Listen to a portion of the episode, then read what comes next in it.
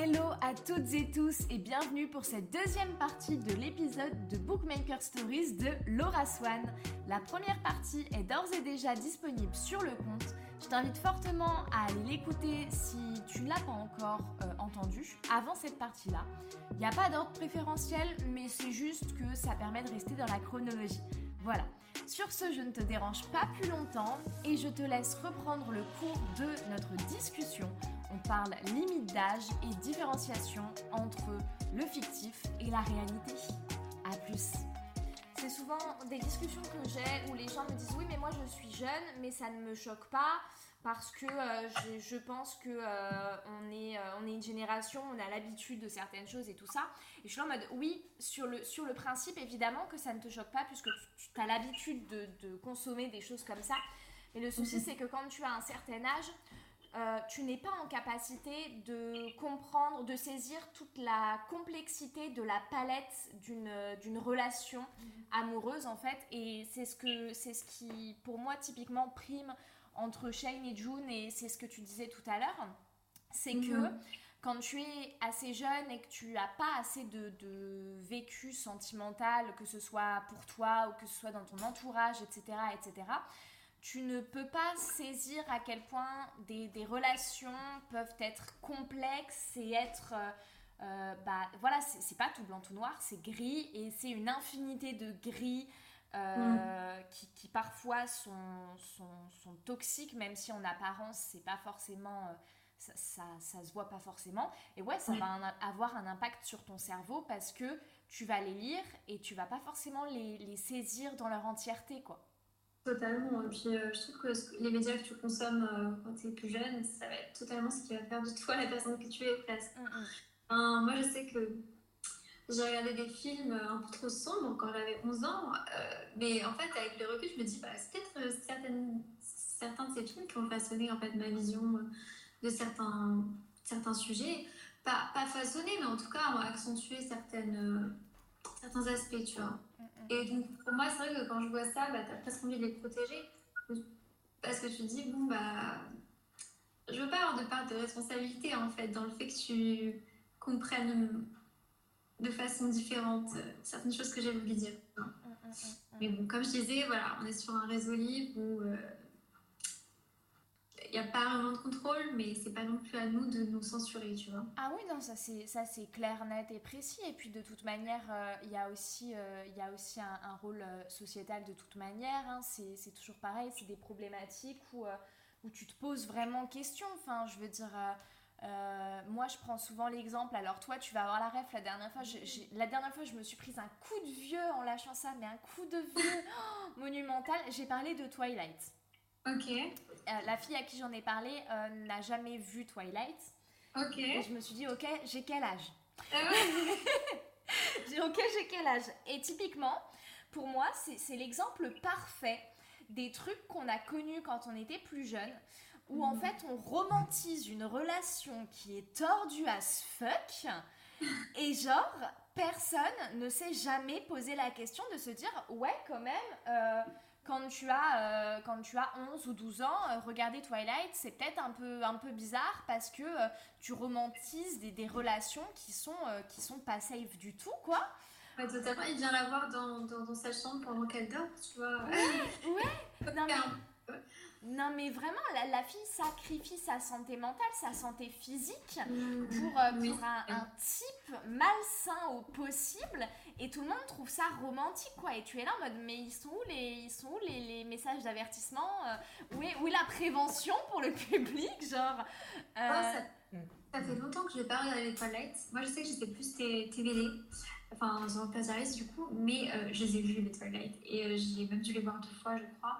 Mais c'est vrai que quand je les ai vus un peu plus vieilles, je me suis dit, mais waouh, en fait, c'est vrai qu'il y a cet aspect très. Euh, bah, relativement ensemble quand même, euh, que, qui est montré. Bah, après, toutes les histoires de vampires, hein, c'est une excuse euh, pour euh, finalement mettre des, des, hommes vieux, des hommes hein, qui ont 186 ans, juste, juste parce qu'ils ont gardé l'apparence hein, jeune. Mais au final, bon, bah, c'est toujours ça, c'est l'ascendant psychologique, c'est après, voilà, j'ai envie de te dire, ça, c'est des choses qui sont tellement ancrées dans la société ouais. que ça devient inconscient.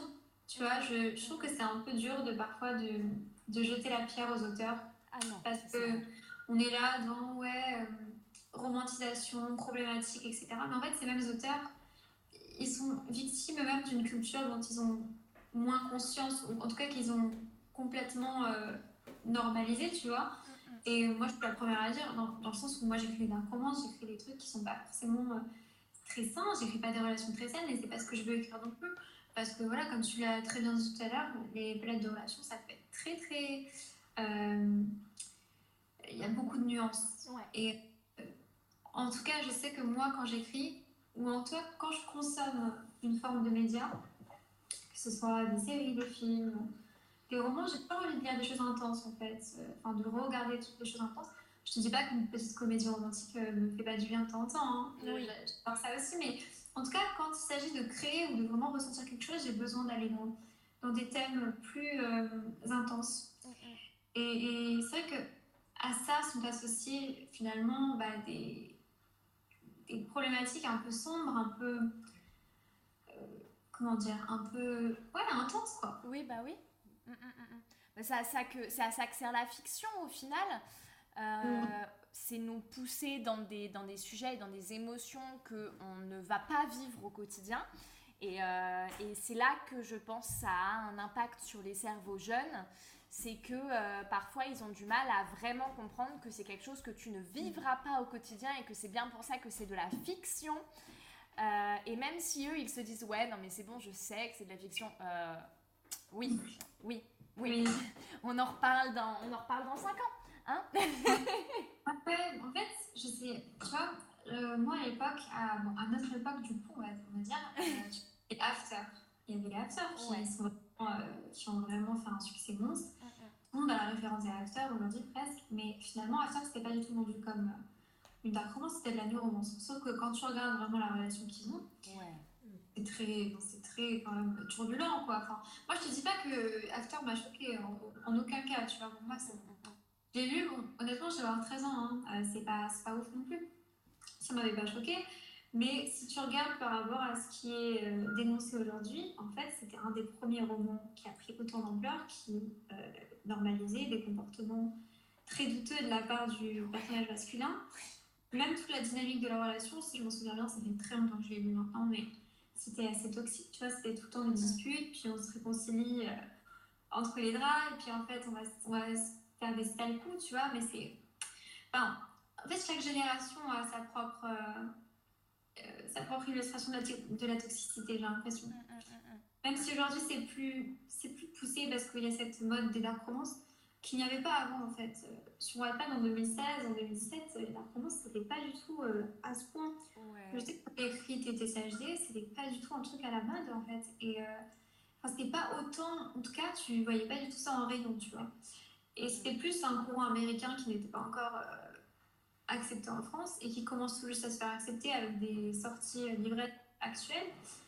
Et en fait, quand tu, quand tu regardes un peu euh, vraiment ce qui fait une dark romance sur Wattpad, tu vois qu'il y a euh, un peu une confusion entre les maxia romance et juste des, des trucs d'université qui sont finalement euh, catégorisés comme des dark romances. Alors, moi, je trouve ça intéressant parce que je sais que le... ça m'intéresserait de savoir quelle est ta définition pour toi de la dark romance, tu vois, mais je sais que, en fait, la dark romance, c'est surtout, finalement, euh, explorer des, une relation qui va être euh, sombre et qui va un peu défier les codes de la morale, soit par une situation, par un contexte qui fait que bah, ça va défier les codes de la morale, parce que soit c'est un enlèvement, soit c'est juste pas légal en fait la relation, soit ça va être vraiment parce que la dynamique entre les deux personnages va faire que ça va être très malsain ou toxique en tout cas. Et euh, du coup, je sais pas si tu es d'accord, mais je trouve que c'est. Il y a vraiment pour moi une méconnaissance de, de la classification de la dark aujourd'hui sur, euh, les, sur les réseaux, enfin sur Wattpad. Je suis totalement d'accord avec toi et moi je prône pour qu'on crée de nouveaux genres et de nouveaux sous-genres en romance parce que je trouve que c'est pas du tout représentatif de ce qu'on connaît à l'heure actuelle. Euh, typiquement, euh, moi, je prends l'exemple de, de, ce que j'écris moi. Et je me dis, ok, euh, même, même ce que moi j'écris, j'arriverai pas à le catégoriser comme, comme dark romance parce que pour moi, alors que pourtant, j'écris quelque chose où il y a des scènes assez gore, assez violentes, enfin qui sont quand même déconseillées à un bon gros public quand même. Mais euh, pour moi, ça n'a rien à voir avec la romance que vivent mes personnages. Pour moi, la dark romance, c'est ce qui va un peu remettre en question tes notions de morale, tes notions de valeur. Euh, concernant les relations, euh, les relations amoureuses, pour moi, quand tu lis une dark romance, à la fin, quand tu fermes ton bouquin, tu te poses deux minutes et tu remets un peu en question tes, tes propres notions de, ouais, de, de, de, ta propre morale, quoi. Et tu te dis, ok, qu'est-ce que je viens de lire là euh, Et tu te poses des questions. Euh, pour moi, à l'heure actuelle, il y en a beaucoup qui écrivent des relations un petit peu toxiques, des relations un peu, un peu tordues, mais, mais enfin, c'est des relations toxiques, quoi, si tu veux. Ou alors des, des, des, des, romances mafia, des romances violentes. Mhm. Euh, et pour moi, c'est pas la même chose. Pour moi, il y a un gros fossé entre les deux. et c'est pour ça que je dis que devrait y avoir de nouvelles classifications dans le sens où euh, moi je pense qu'à la limite euh, on, peut, on peut estimer qu'il y a un côté euh, thriller et un côté un peu ouais, ouais, ouais, thriller dans ce que j'écris, mais qui n'a pas, de, qui, qui n'a pas de rapport avec la romance en elle-même. et, et, voilà. Et aujourd'hui, j'entends beaucoup de personnes dire Moi, j'écris une dark romance. alors que c'est des romances dans un univers mafia, il y, a de la, il y a de la violence, certes, mais mhm. euh, pour moi, c'est des trigger warnings à mettre, mais ce n'est pas une dark romance. Et, euh, et ouais, la, la, classification de genre, pour moi, mérite un gros, gros, gros euh, coup de neuf, quoi. ouais, totalement. Et pourtant, c'est étrange parce qu'il y a tellement de ce genre en littérature et surtout en romance. C'est juste qu'ils sont, sont, méconnus, en fait. Mm, mm. Parce que à partir du moment où tu arrives avec quelque chose qui devient à la mode, bah, tout le monde va se mettre sous ce même cran pour en bénéficier. Et c'est pas du tout une critique, hein. je pense que c'est enfin, normal aussi, tu vois, c'est un effet de mode. Mm, mm. Et trouver en fait euh, une, euh, comment dire, euh, une, une place tout simplement parce que tu sais pas vraiment catégoriser. Moi je sais que TM de base c'était classifié en dark parce que, TM, parce que de base j'écris tout le temps des dark. Enfin, j'écris souvent des dark, des thrillers, mais disons que de, dans, l'esprit c'est des dark romances, tu vois. Mm-hmm.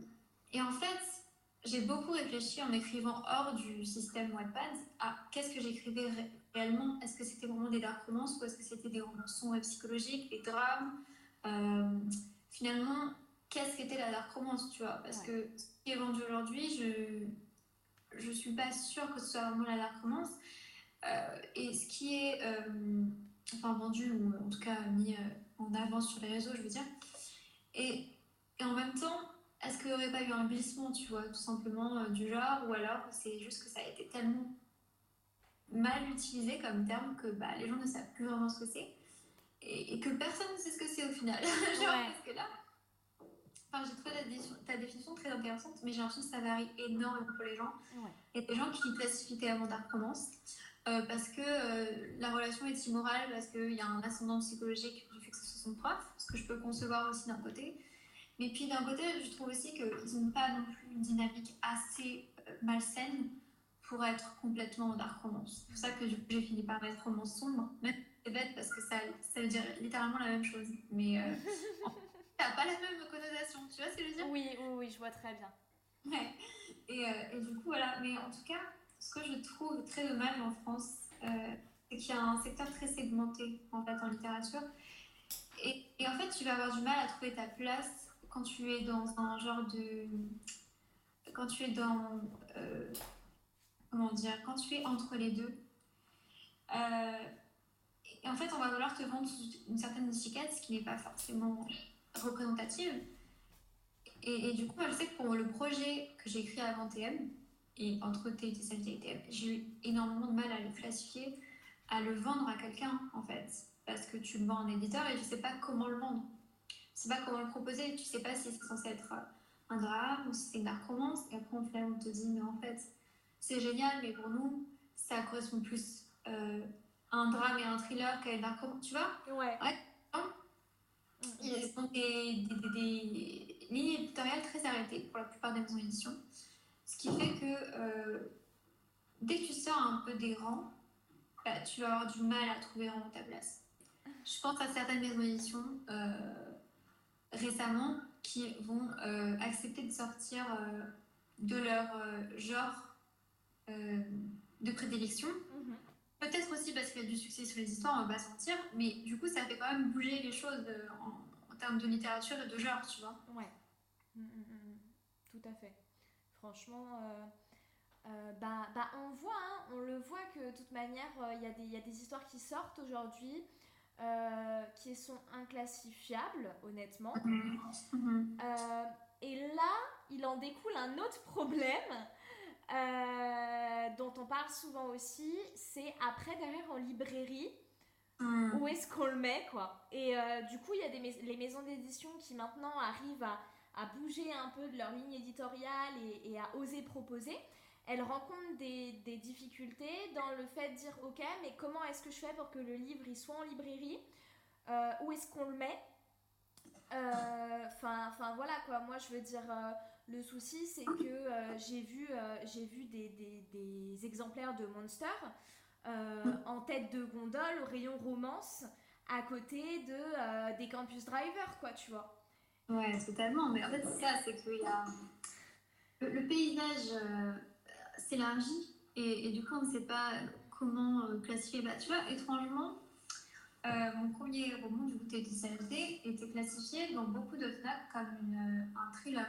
Donc il est devenu des romans policiers. ce qui veut dire que ça n'avait pas du tout la même incidence parce que TM, euh, pardon, n'était pas un roman policier. Même s'il était catégorisé en thriller, bah, ça aurait dû être catégorisé en romance parce qu'en fait, euh, il y avait plus l'aspect, enfin c'était un équilibre entre les deux. Mais si on regarde euh, de façon objective qui va acheter quoi, ce sera plus en romance qui s'achèteront ce livre qu'en policier, tu vois. Ouais. Et en fait, là, tu te retrouves face à un problème où ça va vraiment être à la maison d'édition de savoir où placer ton livre. Parce que euh, si le livre est mal placé, bah, il ne va pas toucher le public, premièrement. Et en plus, euh, au niveau de ce que tu me disais par rapport à ces livres qui se retrouvent dans des rayons où ils ne devraient pas être objectivement, c'est vrai que Monster, typiquement, d'un côté, euh, est-ce qu'on devrait le retrouver en thriller? Alors que j'ai pas lu le roman, hein, mais je sais que c'est vraiment très hard, hard et que ça, ça relève plus d'un manga ou quelque chose comme ça. Ouais. Non, pas, voilà, que d'une dark romance. Hein, D'ailleurs, c'est pas classifié par, pas classifié comme dark romance par l'auteur elle-même. Hein. Euh, donc je sais pas en fait finalement où, où le roman serait à sa place. Mais j'ai vu que j'ai vu sur un TikTok dans, un Cultura, ils avaient fait euh, des petits papiers sur les livres pour en gros indiquer aux parents en gros euh, ce qui était achetable ou pas pour leurs enfants. Et d'un côté, je trouve ça responsable. D'un côté, euh, il y avait des trucs où c'était un peu abusé. J'ai vu que des gens se plaignaient dans les commentaires. Ils disaient comment ça, je sais pas, des livres de Morgan Hong qui étaient. Euh, je sais plus qui c'était, tu vois, mais c'était pas forcément des romans qui auraient dû être mis sous un certain niveau d'âge, tu vois, enfin, sous une certaine âge et qui se retrouvaient finalement bah, privés d'un public alors que ça aurait pas dû être le cas. Le, souci, c'est qu'en fait, euh, ça respecte quand il. Alors, justement, je voulais te parler de ça parce que j'ai mhm. trouvé que c'était une super bonne idée. Mais le souci, c'est qu'il y a des euh, normes françaises, tu sais, un peu comme sur les jeux vidéo, euh, je crois que Call of Duty, par exemple, est classé moins de, moins de 18. Ouais, Peggy. voilà. Et là, tu te dis, bah non, bah non. Enfin, je veux dire, alors après, certes, des tout tout jeunes ne devraient pas jouer à ça, mais ça, c'est autre chose. Mais ça ne correspond pas euh, aux mentalités et à la génération actuelle. Je pense que totalement, le, souci, le souci, c'est que Cultura, quand ils font ça, ils sont forcément obligés de suivre euh, la, ligne, la ligne directrice euh, de, de, ce que l'État impose. Et donc, pas forcément, à partir du moment où il va y avoir une scène de, de, de cul explicite dans le bouquin, déjà ça va être du moins de 16. Totalement, ouais, voilà, c'est ça. Ben, je te propose d'aller sur un sujet un peu plus léger. Ben, allez. Euh, j'ai remarqué que tu aimais beaucoup les, les esthétiques euh, sur ta page Insta, sur tes habitudes d'écriture, etc. Euh, j'ai vu que tu, tu, te mettais, genre par exemple, quand tu commençais à écrire, tu changeais ton fond d'écran, tu, tu faisais des petites choses comme ça. Euh, toi, c'est ton, c'est ta méthode d'écriture, c'est-à-dire tu as besoin de te plonger visuellement dans un univers et tout ça euh, pour, euh, pour te, te mettre à écrire? En fait, euh, moi j'ai une petite habitude effectivement que, j'ai depuis déjà quelques années, c'est que dès que je change de tome ou de, de livre, euh, je change d'écran, de fond d'écran. Parce que mon ordinateur c'est mon outil de travail principal, je vais tout le temps être dessus et ça va vraiment juste donner cette impulsion-là en me disant vas-y, j'ai mon petit univers là dans mon écran, ça va m'aider. Euh, c'est psychologique, tu vois. Ouais. Après, au niveau de euh, est-ce que je dois vraiment avoir un univers euh, esthétique, moi j'aime beaucoup Pinterest. J'adore Pinterest. Euh, après, je me base pas sur des photos que je trouve pour décrire l'univers, c'est plutôt que, à force de recherche, et de très longues recherches, je trouve des choses qui correspondent à ce que je voulais décrire. Tu vois, ça va vraiment dans l'autre sens, parce que je sais que pour certains, ça va être très temps d'imaginer en fait, euh, enfin de, du coup de chercher et d'imaginer cet univers-là par rapport à une esthétique. Euh, mais pour moi, c'est plutôt dans l'autre sens, tu vois. Il faut vraiment que je trouve ce que je veux. Et ensuite, là, je vais faire des tableaux euh, privés très, très spécifiques où je vais pouvoir juste. Et ce ne sera pas les décors que je vais forcément utiliser, tu vois, c'est juste une, une impulsion, c'est une vibe en fait, tout simplement. Ouais. Et euh, au niveau des posts sur Insta, je ne sais pas si tu parles de euh, la façon de présenter les chapitres ou tu parles vraiment de l'univers sur TikTok ou, euh, Ouais, de, de l'univers en règle générale. tu, tu, mets beaucoup d'esthétique, tu mets beaucoup de, de, choses comme ça sur Insta, sur TikTok et tout. Ouais. C'est des choses que tu. C'est des supports que tu crées pour les lecteurs ou est-ce qu'en fait c'est des supports que toi tu utilises pour écrire plutôt? Euh, je m'en sers pas pour écrire, mais c'est un réel plaisir en fait juste de partager ça au lecteur parce que je sais que ça, ça continue euh, l'expérience. Ça prolonge l'expérience pour eux. Et voilà, j'en fais beaucoup moins en ce moment parce que je suis tellement prise sur l'écriture de tome 2 que j'arrive plus à tout gérer, les statistiques, etc. Donc ça devient un peu plus rare quand, j'en mette. Mais euh, et c'est vrai que pour moi c'est important et ça je le faisais déjà il y a quelques années. Hein, quand je, quand je prends mes anciennes histoires, tu vois, sur mon profil, tu vas même sur mon TikTok, sur mes premiers TikTok, d'ailleurs, des esthétiques de, de TTCHD. Euh, mais oui, ça a toujours été quelque chose parce que j'adore la vidéographie. Euh, j'ai toujours été tournée vers l'audiovisuel, donc euh, faire des montages, tout ça, ça m'intéresse. et voilà, c'est vrai que même quand j'étais plus jeune, à l'époque, beaucoup de gens faisaient des, des bandes d'annonces, tu vois, pour ton histoire. Tu, et tout. Et j'adorais faire ça, tu vois. Je trouve qu'avec euh, TikTok, c'était vraiment cette espèce de nouvelle génération de, de vidéos, forcément. Mm-hmm. C'est tellement. Euh, ça parle tellement à notre génération que c'est. Bah, je trouve que c'est sympa d'utiliser ce format-là. Ouais, ouais, ouais, ouais, ouais, totalement. Bah, c'est vrai que euh, TikTok a créé un, bel espace de jeu quand même, ça c'est clair, pour, pour prolonger l'expérience et tout. Euh, et je pense que ça contribue aussi à, l'évolution un peu Wattpad euh, par rapport euh, à l'appli qu'on a connue il y a quelques années notamment. Quoi. Totalement, puis même Wattpad de leur côté, depuis qu'il y a eu les gros succès, les gros succès commerciaux, After, à travers la fenêtre, etc., ils, mettent aussi plus de moyens dans, tout ce qui va être développement de, films. Bon, là, ça, ça a plus à voir avec l'audiovisuel plus que l'esthétique, hein, mais mais c'est vrai qu'on se rend compte qu'il y, a un vrai glissement hein, de ce qu'est Wattpad, de ce qu'était Wattpad et ce que devient Wattpad, parce que en bien ou en mal pour certains, parce que je sais qu'il y en a qui ont un peu la nostalgie de comment c'était avant, et je peux le concevoir totalement. Hein. Euh, je trouve qu'avant il y avait moins de pression, il y avait moins de, de comment dire, il y avait moins de, c'était moins sérieux. Ouais. Après voilà, tu parlais des communautés je trouve que les communautés, il y a eu un changement, il y a eu un glissement. Pourquoi? Parce qu'il y a énormément de gens qui lisent aujourd'hui. Euh, depuis le confinement, tu as eu des gens qui ont découvert l'application, qui ont redécouvert l'application. Ce qui fait que les atomes ne sont pas les mêmes qu'elles l'étaient à l'époque, à l'époque pardon, pour les lecteurs. Avant, tu pouvais, tu pouvais lire une histoire et l'auteur ne postait pas pendant deux mois et demi. Bah, tu avais juste des gens qui allaient la supplier en commentaire, tu vois, en mode s'il te plaît, reviens on t'aime trop, machin, ou on a besoin de la suite, mais c'était jamais violent, c'est jamais violent. Alors, moi, je me rappelle pas de quelque chose de très violent. Mais enfin, ça, tu te rends compte que ça, ça arrive euh, de plus en plus quand même, cette espèce de d'ambiance un peu où les, les, auteurs, en tout cas, les gros auteurs ne veulent plus trop lire leurs commentaires. Moi, je sais que mes, derniers chapitres postés, je les lis tout le temps parce que bah, c'est les gens qui suivent assidûment. Et des fois, tu repasses sur tes commentaires des premiers chapitres et tu tombes sur des gens qui sont quand même très euh, irrespectueux envers toi et envers le travail, quoi. Ouais, ils sont... c'est virulent, quoi. C'est l'effet de masse où euh, ils se rendent plus compte, en fait, que euh, tu, tu, vas voir ce qu'ils écrivent, quoi. C'est ça, ouais, je pense que c'est en fait, bon, l'auteur a tellement de commentaires que de toute façon, ils s'en foutent. Donc, oui, il y a de ça aussi. Hein. Au moins, l'auteur, euh, il ne peut pas lire 60 000 commentaires. Mais, euh, bon, voilà, ça, c'est juste une petite euh, remarque que tout le monde, enfin, que beaucoup de gens ont, pu constater, voilà, ce changement un petit peu de d'échange finalement entre l'auteur et le lecteur, mais ça ne concerne pas la majorité, absolument pas je trouve qu'aujourd'hui, tu as encore plus la chance d'avoir une communauté et de pouvoir créer un lien avec eux.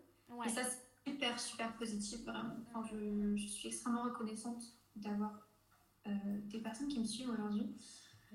Euh, et voilà, et je sais que même quand c'est des nombres plus petits, c'est vraiment pas ça qui va faire la différence. Le plus important, c'est, tu vois, c'est vraiment de créer un lien avec tes lecteurs. C'est, c'est tellement important, tu vois. Oui.